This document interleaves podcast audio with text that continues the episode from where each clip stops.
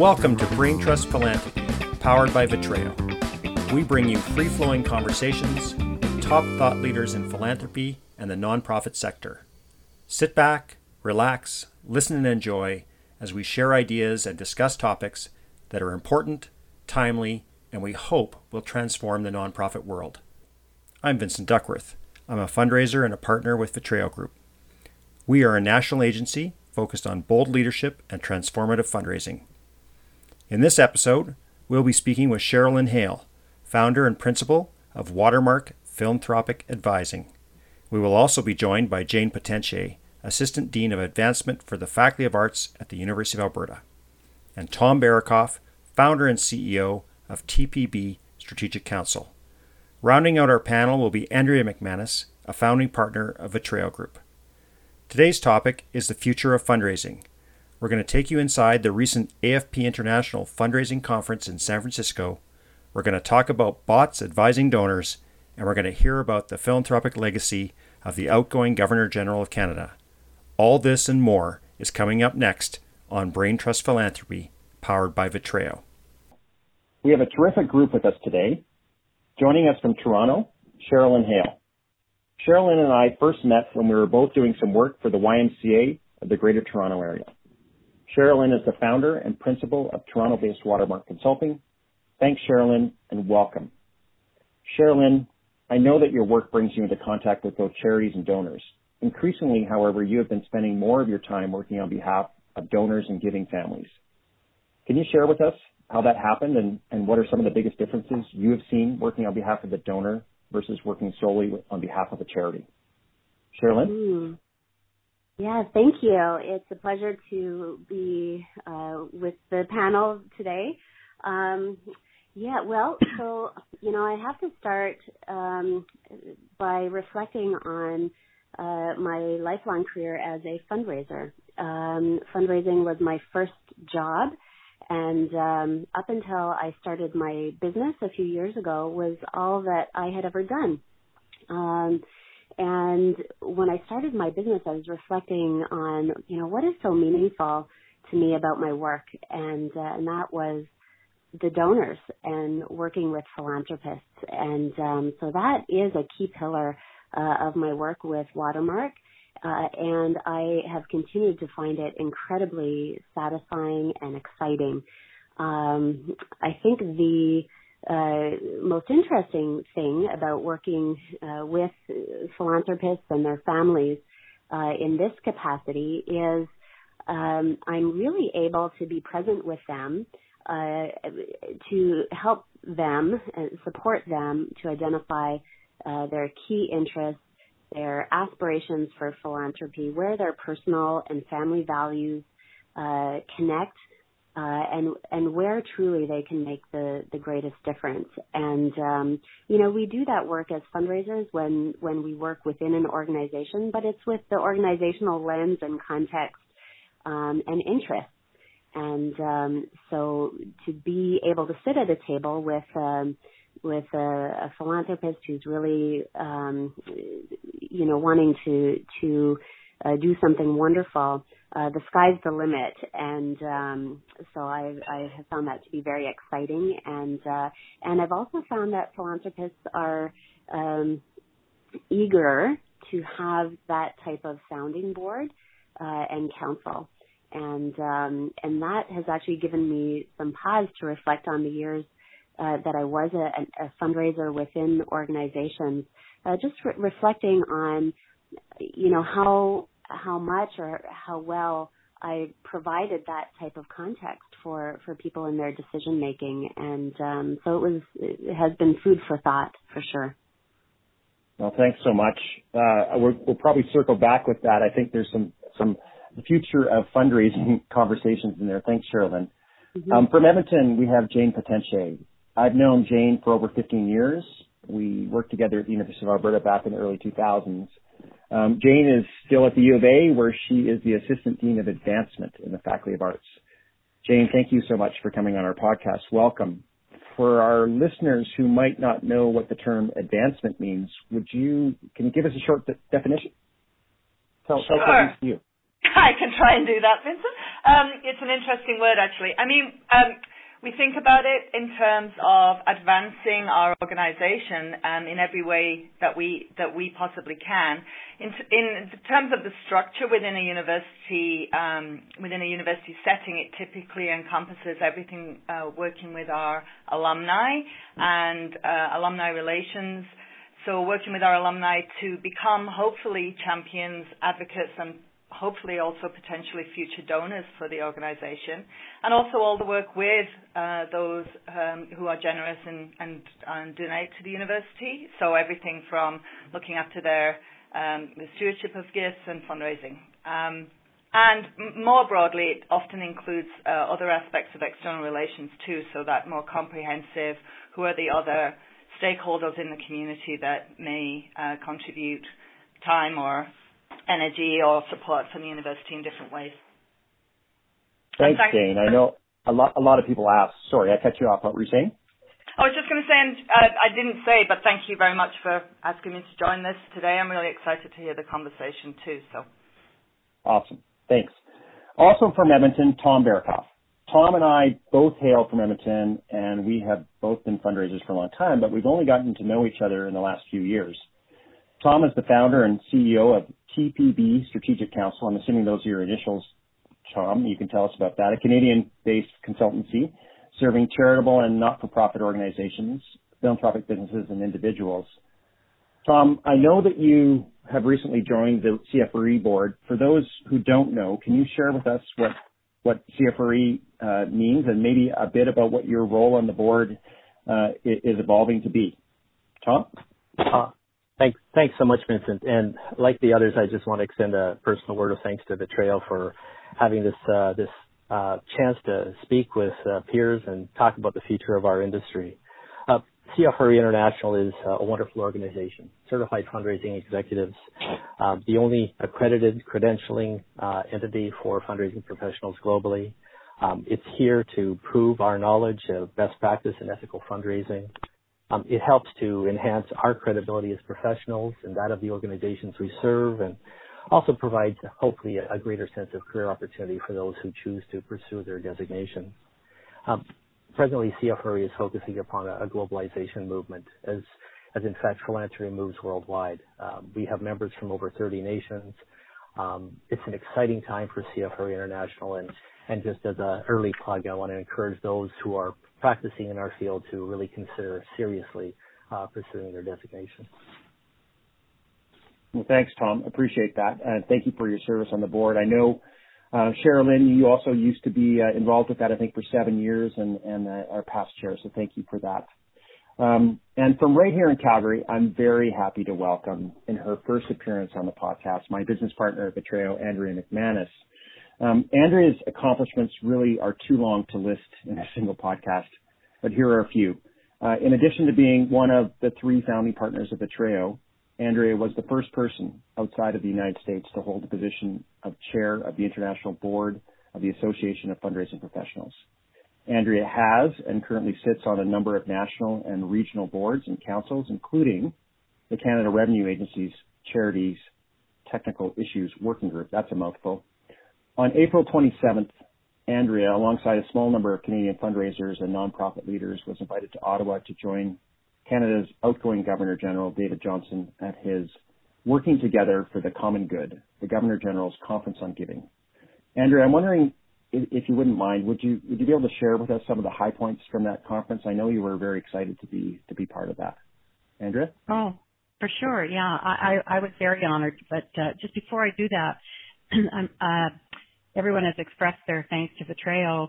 So since I'm actually sitting on that side of the table, I want to express my thanks to everybody for participating in this. And uh, I would also say that um, um, I would be remiss if I didn't mention that while I was chair of AFP, uh, Sherilyn was actually the first uh, non-U.S. person to be to chair the CFRE board. Ah, the front part of the wave. I, was actually the second. Uh, Pearl. Oh, were you? Yeah, Pearl Veenema was before me. Um, oh, that's but, right. Uh, yeah. Yeah. but you know, well, it was really great uh, when we were both in those positions because we were able to, uh, you know, collaborate and um, really advance the relationship between the two organizations. And uh, yeah, that was terrific. Two Canadians leading the charge. that was great. Um, yeah, the, the um, Governor General event, um, which is more commonly known now uh, as the GG event, was uh, it was it was really uh, quite amazing. Um, it wasn't just nonprofit leaders. There were a lot of for-profit. Uh, well, there was about a hundred people altogether, uh, and also people from the for-profit sector who have um, a, a, a, profile or, or, a role to play or influence um, in nonprofit.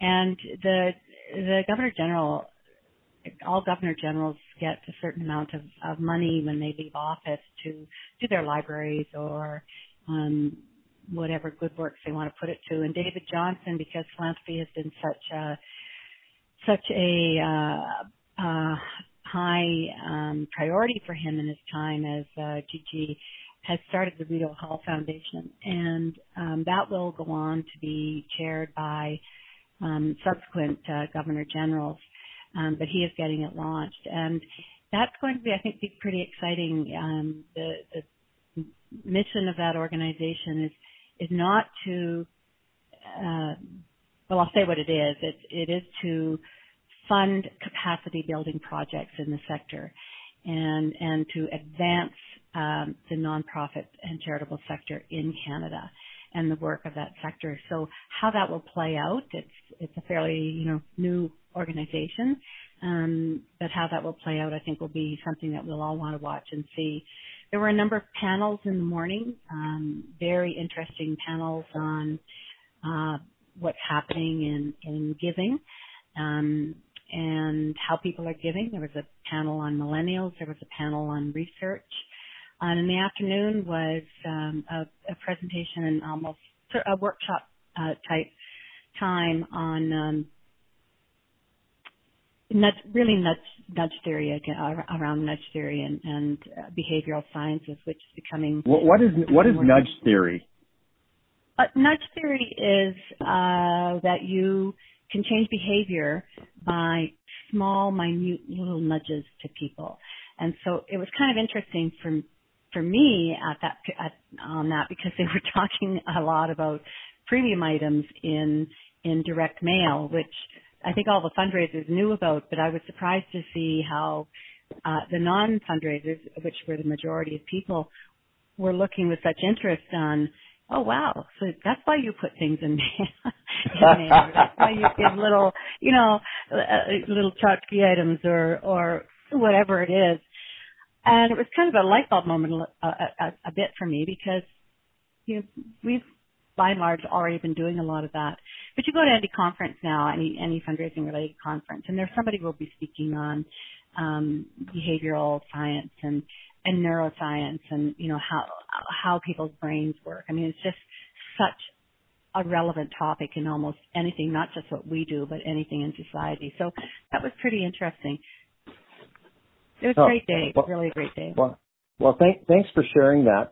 I appreciate that. I believe uh, it, unless I, I might, I don't think I'm mistaken, but uh, uh, the Canada Revenue Agency is actually using some of that nudge theory with Canadians on some of the materials they're sending out to folks. I think they're making line like comments on the top, like uh, uh, only only you know I don't know one in one in a hundred Canadians uh, doesn't file their taxes or something like that, which helps people nudge Absolutely. towards doing it.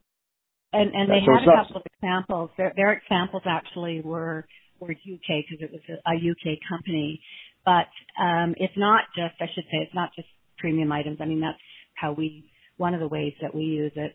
Uh, but it is, it, it, it, those small statements that can make a difference uh, on how you position someone and and increasing response rates and whether it's paying your taxes or whatever it is. That's awesome. Thanks, Andrea. a very broad application, yeah. Well, thank you all for joining us on this, our, our third podcast. So, so the world is 138 days into 2017. Donald Trump has been president for 117 of those days. Millennials are now the single largest demographic in North America, and here in Canada, seniors now outnumber children. Um, the very wealthy are using artificial intelligence to tell them where to make their gifts. So against this backdrop, just what is the future of fundraising? Jane, Jane, you were just at the International Fundraising Conference in San Francisco, the AFP conference. What you went to a couple sessions, more than a couple sessions, I'm sure. But what were you hearing uh, at these sessions and over dinner with delegates? uh, yes, I, I did have the uh, opportunity to go. It was a great conference, by the way. Um, really, really good. Uh, one of the sessions that I went to was actually called The Future of Philanthropy, and it was Ted Hart that uh, presented there. Um, and there's certainly, I could probably fill the entire podcast with all the different things that I learned at the conference, but one of the things that stood out for me was, and I certainly feel like I'm sure I've observed this too in the work that we're we're doing here at the university, and I'm sure uh, all of you have seen this too. Um, we really talked about uh, whether it was at the major gift level or more generally the rise of do it yourself in fundraising or in philanthropy. So thinking about how donors themselves are having the opportunity to to really um, direct. Uh, and think about it from their own perspective, their direct involvement in their own philanthropy in a way that we haven't really seen before. And that could be everything from what we were talking about a little bit at the beginning, I guess, around things like donor advised funds.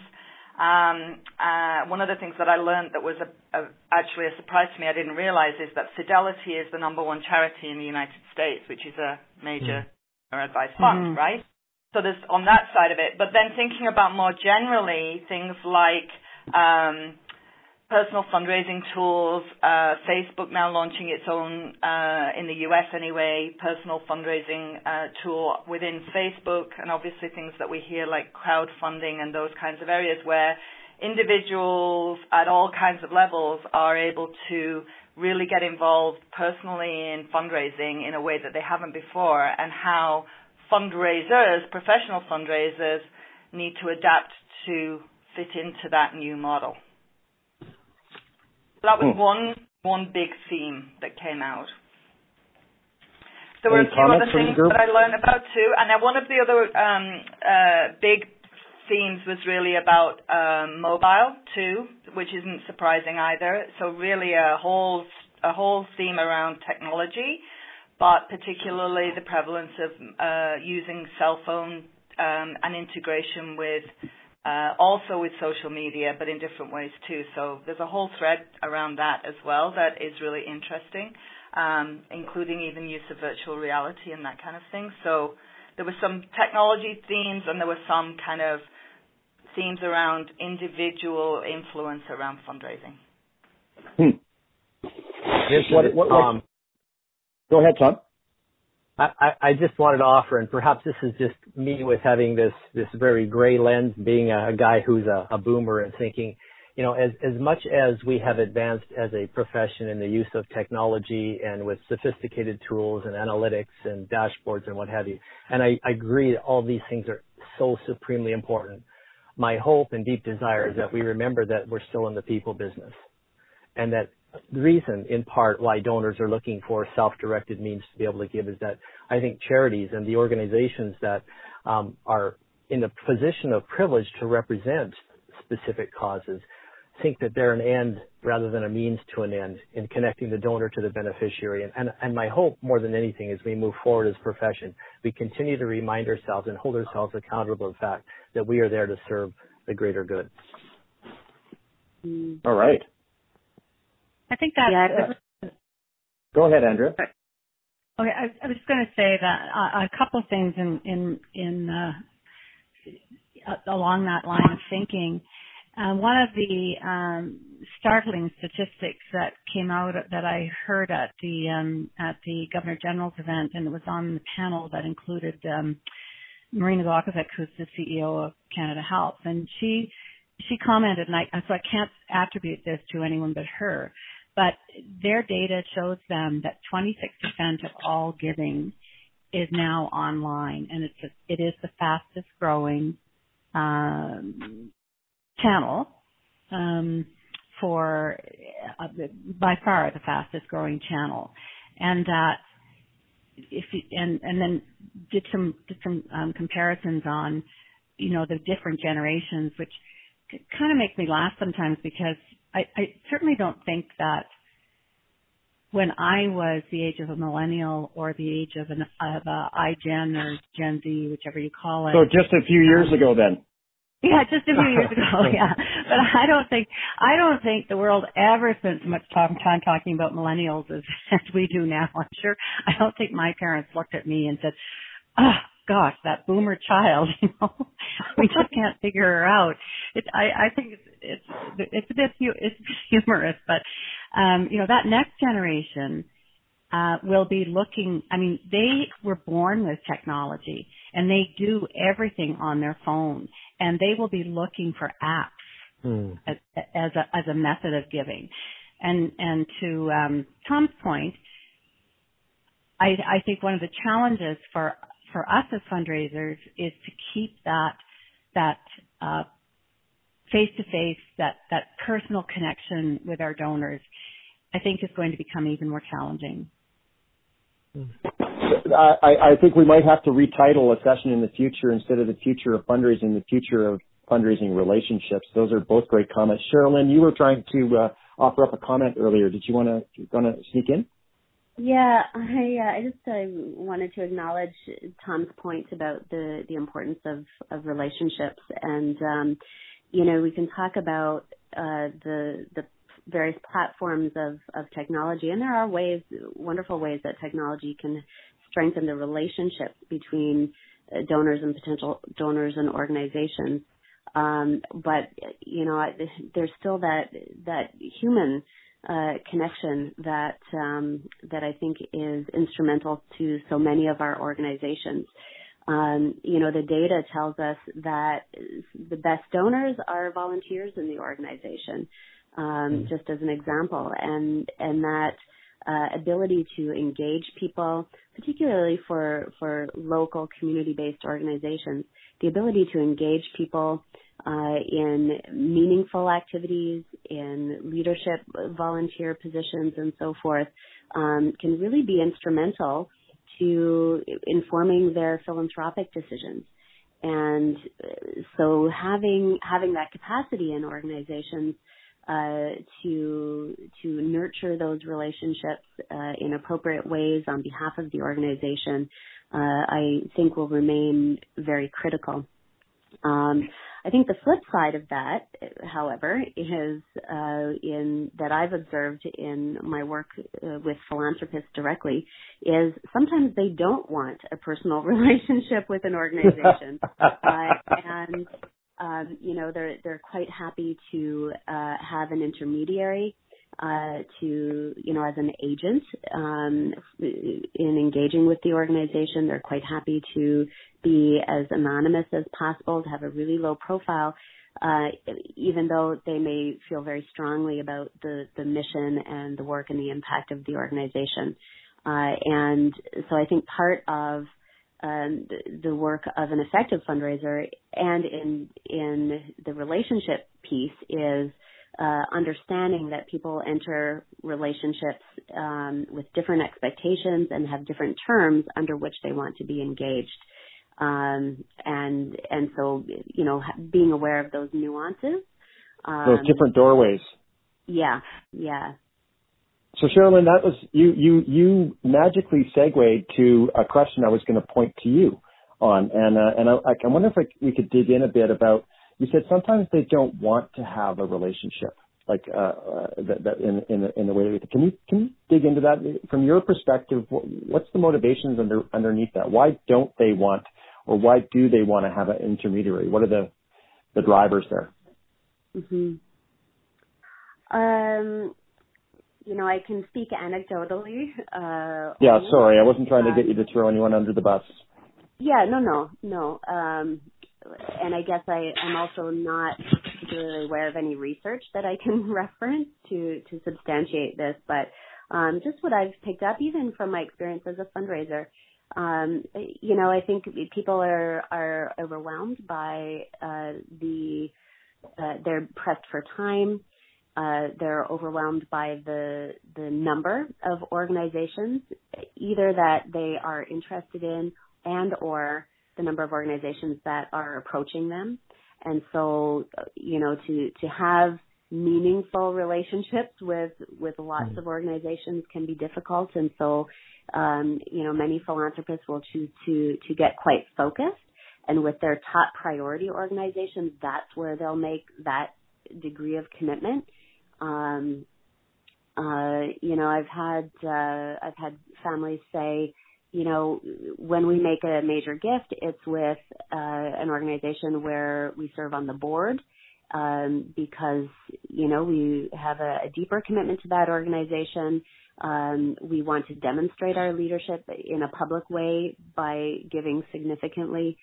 Um, uh, whereas other organizations, uh, if they don't have a leadership position, they they may still invest uh, significantly, but not publicly.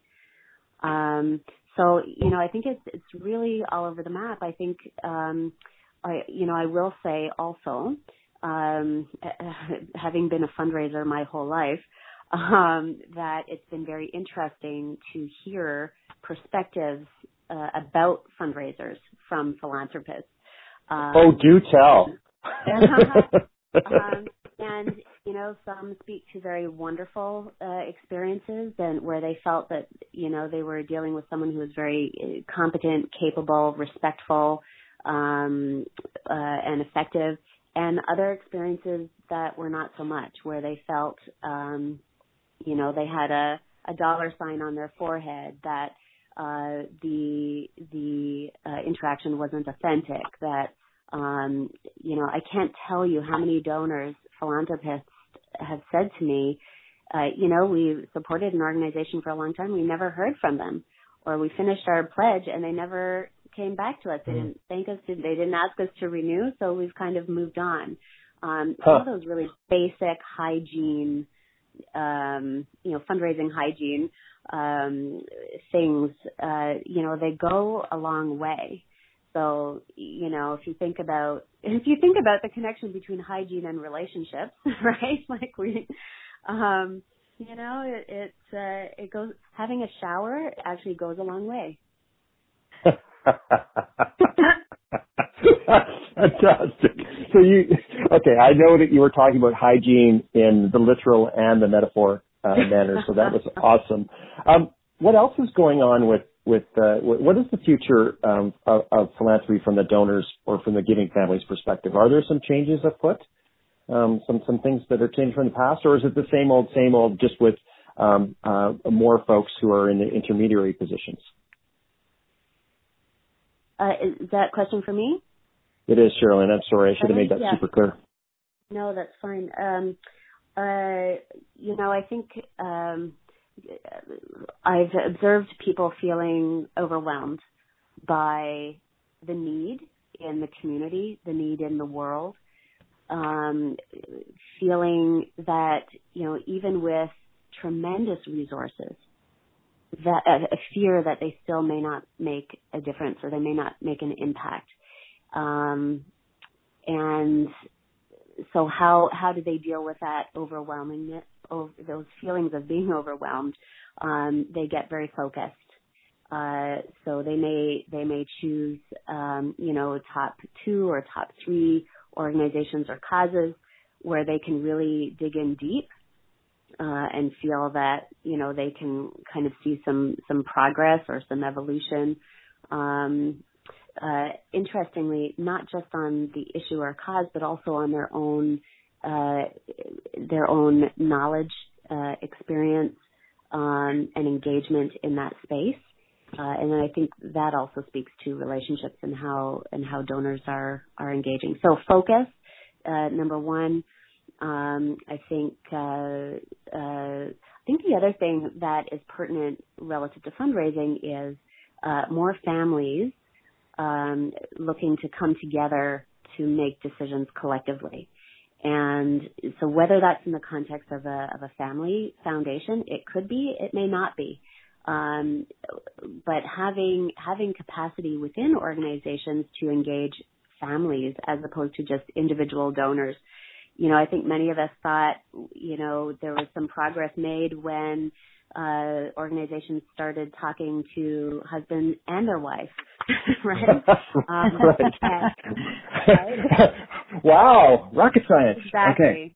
Exactly. But, you know, it's even more than that now. We're talking about, uh, you know, full family engagement, adult children. It could be multi-generational with grandparents, aunts and uncles. And, um, uh, you know, this speaks to a level of, um, trust that a family needs to have in in an organization and the representatives of the organization to be open to that. But um, the families that I work with uh, really appreciate um, the opportunity to do that, um, and also the the receptivity of an organization to to understand that okay, you know, this person is part of a family ecosystem, and uh, and that has implications for for decision making, for engagement, for you know the life cycle of a gift uh, coming to fruition, and um, uh, I I think it's an area with the increase of um, foundations, uh, which are growing exponentially, both in terms of number and in terms of assets. Uh, I think this skill set around families will become increasingly important. Hmm. Vincent, what are the like thoughts of the group? Go ahead, Tom. I just wanted to add a little bit to to what Sherilyn was saying and, and to, to offer that, um, you know, I think in many ways and in many cases today, our donors are as sophisticated and knowledgeable, if not more knowledgeable, about some of the needs in our communities and society than we are as charities. And so, the the context of the relationship when we're talking about you know major gift commitments needs to be one of a a, a listening mode, obviously, but there there is uh, an offer that needs to be um, put forth, and it's not just from the charity, it's also by the donor and to find that right fit.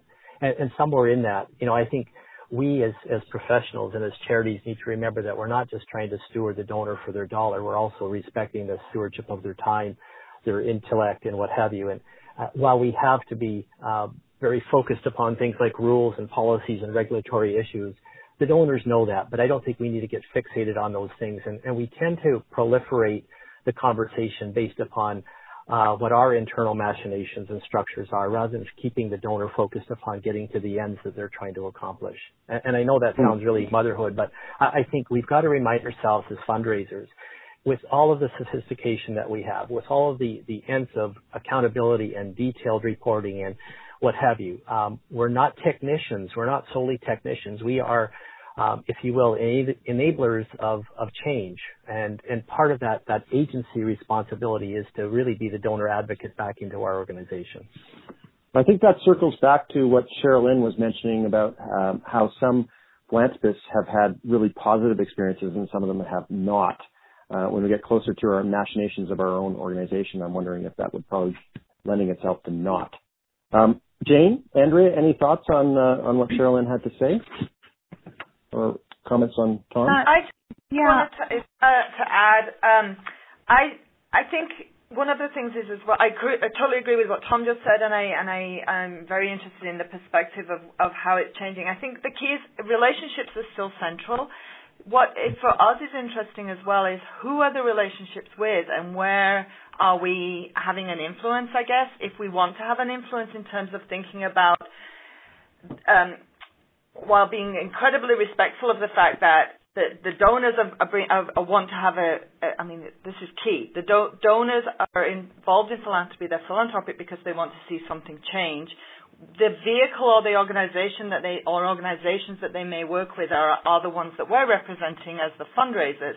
But we have to also not get antsy that we can't build a relationship directly in some cases anymore with directly with people. We have to be thoughtful, creative, and we still have to offer a level of customer service, uh, if that's the right word, um, to to whoever it is that is the agent for that philanthropy to happen. And one of the an example recently, I worked with a, um, a an organisation in Edmonton that was just um, become established to do, to work as a, uh, with donor advised funds and they had called around a number of organisations because they didn't know who the who the players were in the in, in, in Edmonton. So they were very much at the starting point on behalf of their client, and they didn't get very good responses from some of the organizations that they called. People were kind of like, well, you're not, you know, you're not the donor, so I'm guessing. I'm not, I'm, I'm just making that up. Maybe they, I don't know why people didn't respond.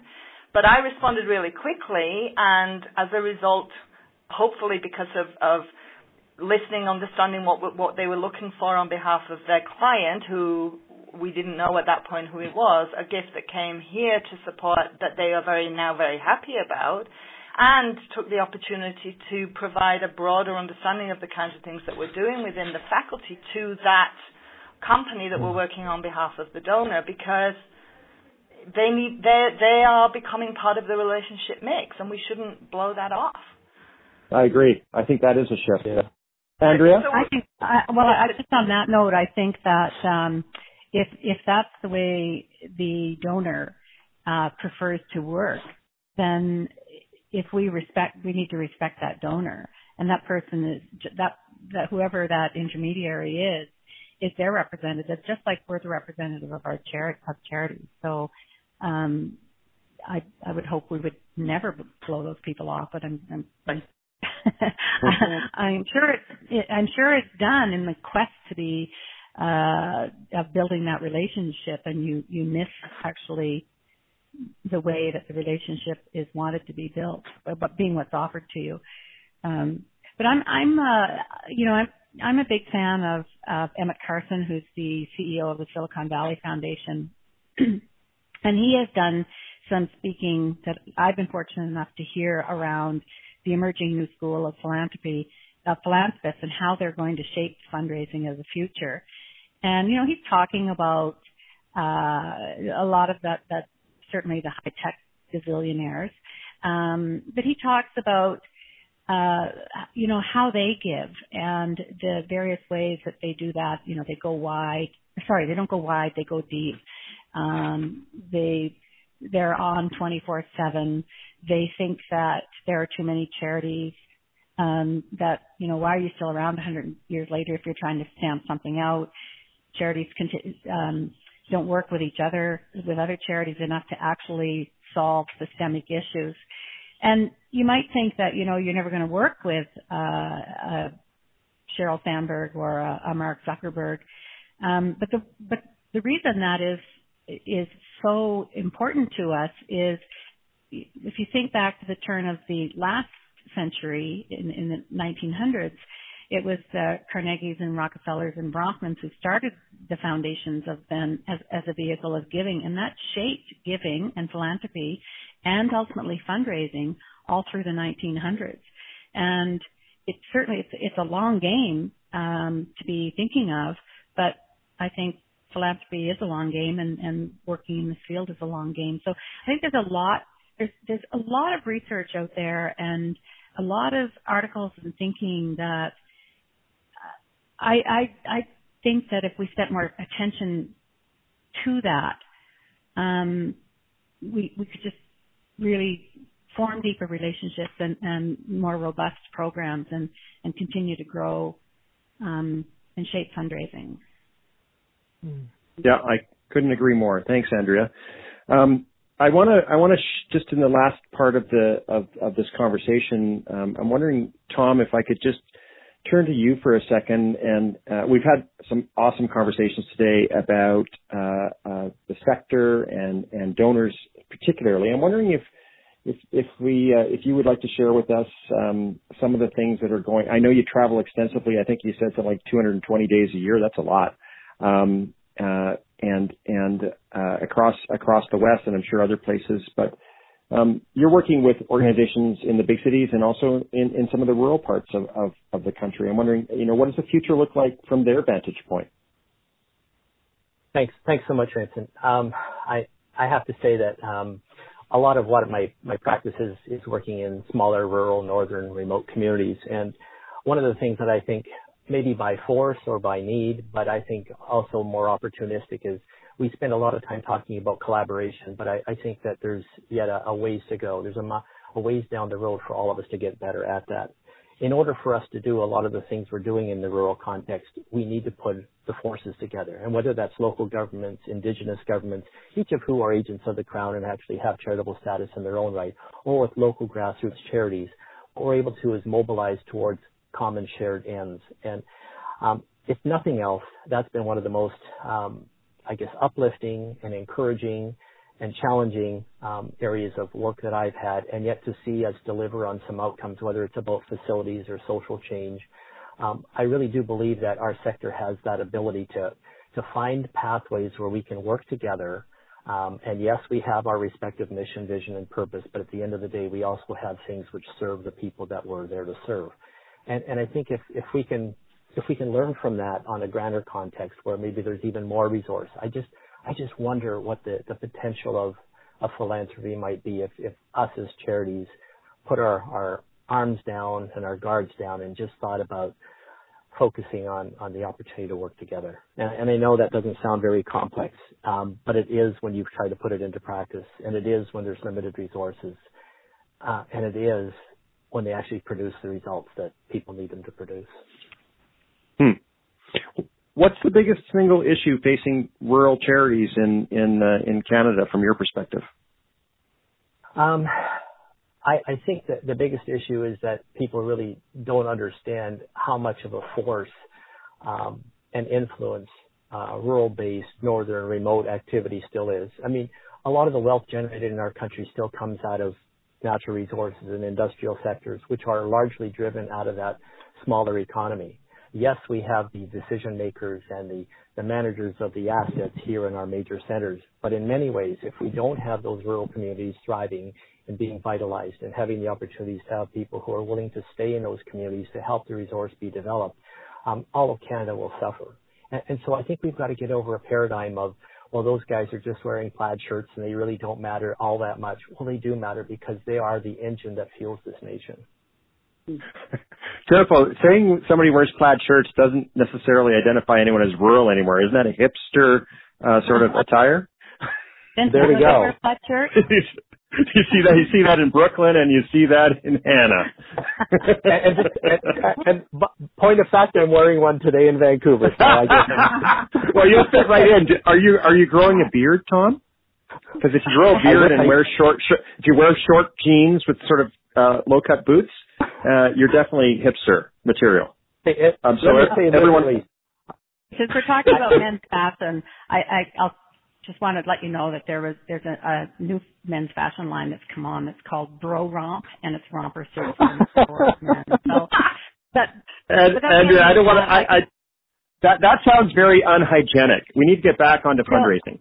Uh, okay, so I just want to comment on, I just want to follow up on Tom's comments about uh, collaboration because uh, you know I think I'm probably somewhat uniquely positioned to speak uh, speak to that in that um, there is a, a 120 million dollar campaign in Calgary that involves mm. nine social service agencies. It's called Resolve, and I've actually been working on this project since 2010, since it was it, was prior to it even being um, a collaborative campaign. And I, I, I'll say two things about that. When we did the, the testing with the community, uh, with potential donors and current and past donors, and, and uh, when we tested a collaborative model, the um, response uh, to the from the people that we interviewed was so overwhelmingly I, I, I wouldn't even say positive. Uh, I would say that it was, they were adamant that it, it, they should, these organizations should go that route. And in fact, the, the response was so strong that at the time there were only four agencies involved. It later grew to nine. But if one of those four agencies had not participated, they would have had to have had a very good answer for why they did not participate because it was seen as such a positive uh, and much needed um, model to pursue. But the other thing I would say is collaborative anything is a lot of work. Mm-hmm. And the, and and managing the collaborative model, not just the, the raising of money, but managing the collaborative model is is almost like an entity and a need in and of itself. And but I that I'd also say that what I said about you know the emerging new school of, of philanthropists and how that's going to shape fundraising uh, or sorry giving. Uh, this is something that that donors like, and they they see the wisdom of it because yeah, I I might be raising money for uh, and and protect I, I don't know maybe particularly in the social services or human resources area, but um, you know might be raising money for poverty. But if I'm only raising money for poverty and I'm not working with other organizations to to resolve some kind of an uh, an issue, I'm still going to be raising money for whatever that cause is 50 years from now. Yeah. Hmm. And and that's and donors don't that makes sense to people because the world is complex and it's a complex at at many many levels and as is giving and philanthropy and addressing society's causes and needs. Andrea, I I'm so happy that that you spoke to that because I think uh, this also speaks to the future of fundraising, but also of philanthropy. And Mm-hmm. um, you know, I'm reminded of, um, of Simone Joyaux. Uh, she and her uh, husband Tom uh, Ahern wrote a book. Uh, I think it was called "Keep Your Donors," and in that book, she had a beautiful uh, essay or uh, appendix uh, called "Philanthropy's Moral Dilemma."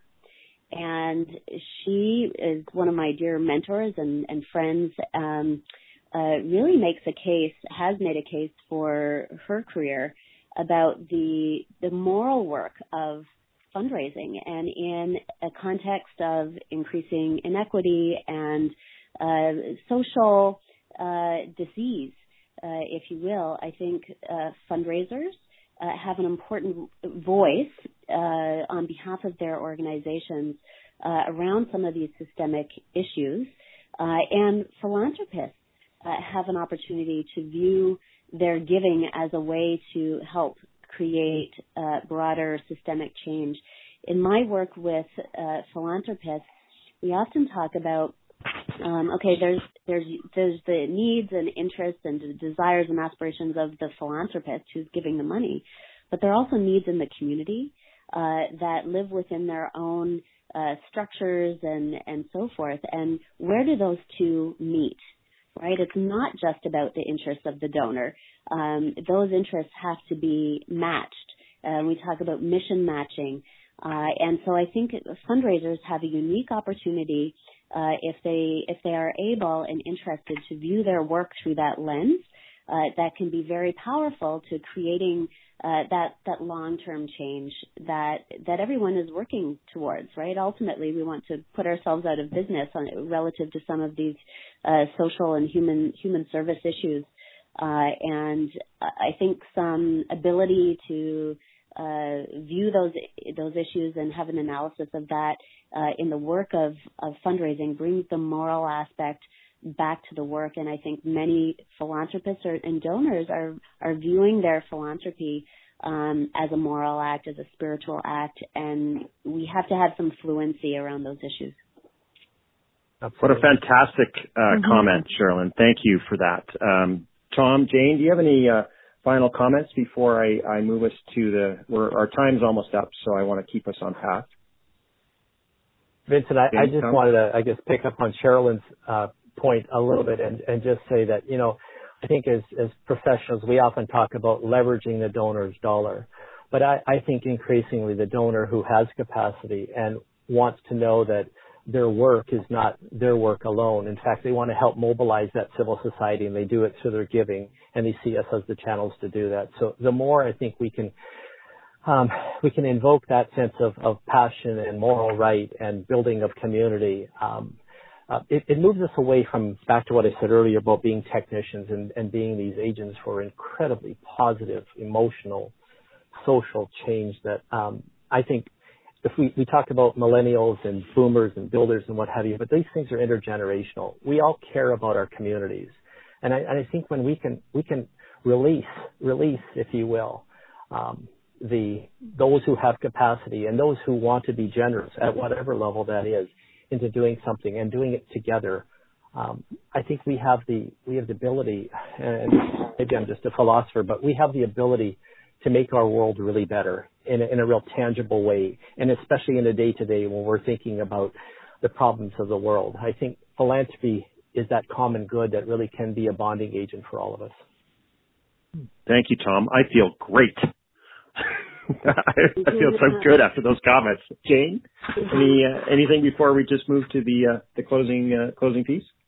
Um, I just I, I just to echo that I, I I I think there is so much still so much opportunity, and that I'm very um, confident that uh, whatever the channels, whatever the technology, whatever the vehicles that we're ultimately you know looking at using, and I mean I mentioned earlier the the technology side of it, and people are kind of, you know, worried about the relationships. But I'm still feel very positive that, um, particularly um, from talking, for example, to my own 19-year-old son this morning about about this topic, that there's still a lot people do.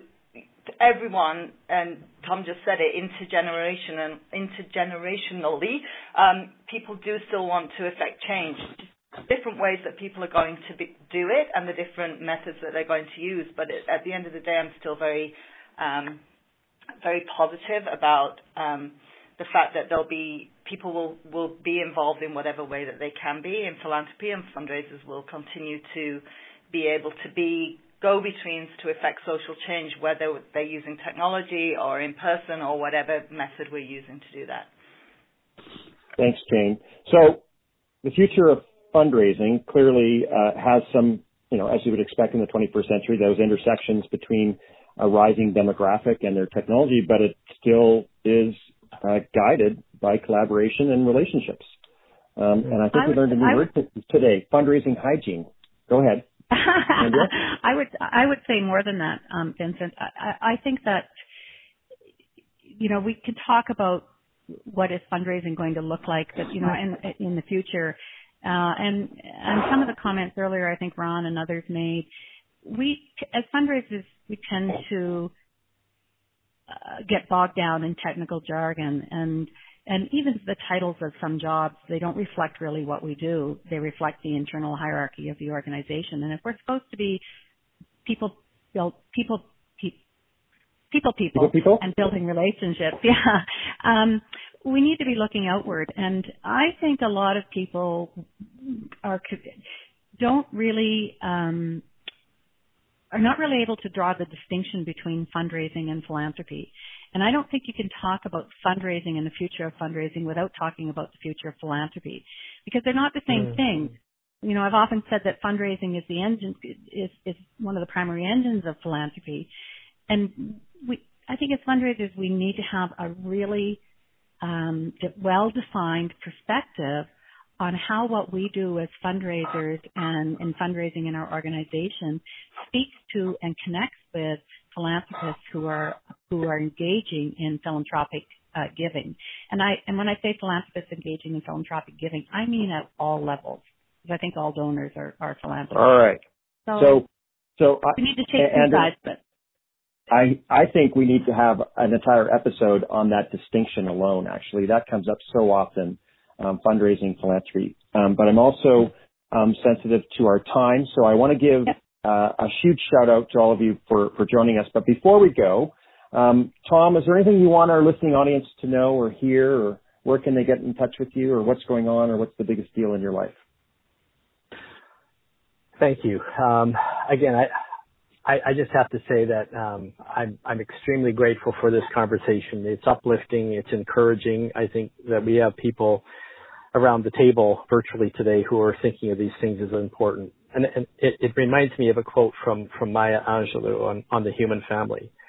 Um, so we are more alike, my friends, than we are unalike. And we need to remember that as we think about our society, we, as we think about our charities, as we think about uh, globalization and diversification of our nation and of our world. And while while we're different, we're still the same. And I think um, the essence, just as Andrea said, the essence is about philanthropy and understanding and understanding what it really means, and that's the love of mankind. And I think philanthropy and the practice of it represents the best of humanity. So it's just, it's encouraging to be in this field for a lifetime. It's encouraging to know that there are batons we're passing to next generations of great professionals. And I'm, I'm just excited about how philanthropy and the work of fundraising professionals is going to influence our world. Thank you very much, Tom. Um, Sherilyn, I know you have to go uh, uh, quite quickly, so I'd like to open it up to you to share with us what you'd like to uh, have us hear. And if you need to go at the end of that, feel free. We'll circle back. No, that's fine. Um, thank you for the opportunity to participate in this conversation. I think as as professionals in the space, we need more forums and opportunities to have these kinds of conversations.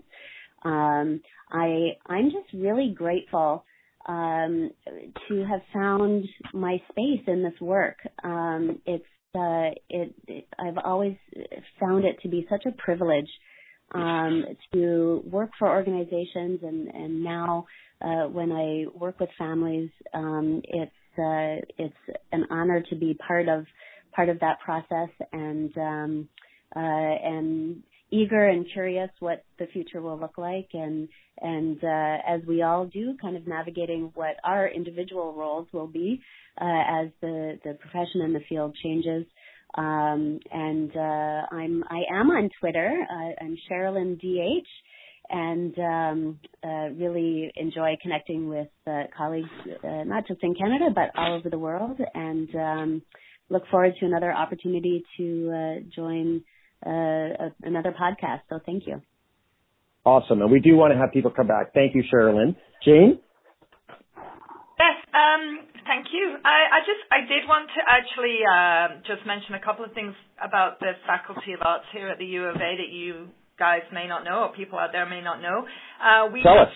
launched a, a formal co-op program in the Faculty of Arts at the U of A uh, this last week. Um, so students coming here will be able to um, participate in work experience as part of their degree. And I think that's of interest probably to the sector because um, we have a lot of programming uh, that is relevant to positions perhaps in, in the not-for-profit sector or fundraising. So if people are thinking about hiring amazing art students, that might be an opportunity uh, for a, a, real win-win for some of our students to experience um, the world of the not-for-profit sector or, or even potentially fundraising. Um, so that's really exciting.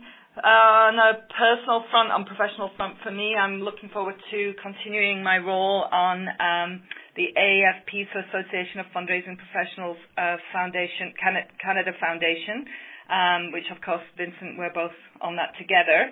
Um, I, it's really exciting work thinking about how we can continue to support uh, the education, promotion of diversity, research that's going to support the fundraising sector in, in Canada. So that's that's something that I'm really looking to get my teeth into a little bit more in the next uh, year or so. So that's exciting. Um, and as you mentioned, yes, I am. I'm also on Twitter. So at JP1310 um, is my Twitter handle, and I often will comment and tweet and retweet um, all sorts of uh, fun stuff to do with fundraising, as well as soccer in the UK and CrossFit and various other things that I'm interested in.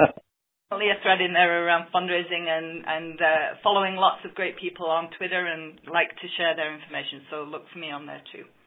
Well, thank you, Jane. Thanks very much. Andrea, you get the uh, the last word today before we wrap it up. Anything you think you want to, the listening audience to hear? Yeah. Well, I just uh, want to say that, that how much I always enjoy being part of these kinds of conversations, and I agree that you know we we really should have more of them, um, particularly if it's you know upwards of an hour that takes me away from listening or watching ca- cable news these days, particularly in the U.S.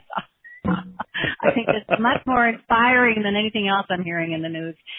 Uh, but, but you know, yeah, I'm. I mean, I'm also on Twitter, AJS at AJS McManus. I am an episodic tweeter, but when I do start tweeting, I do it in a flurry.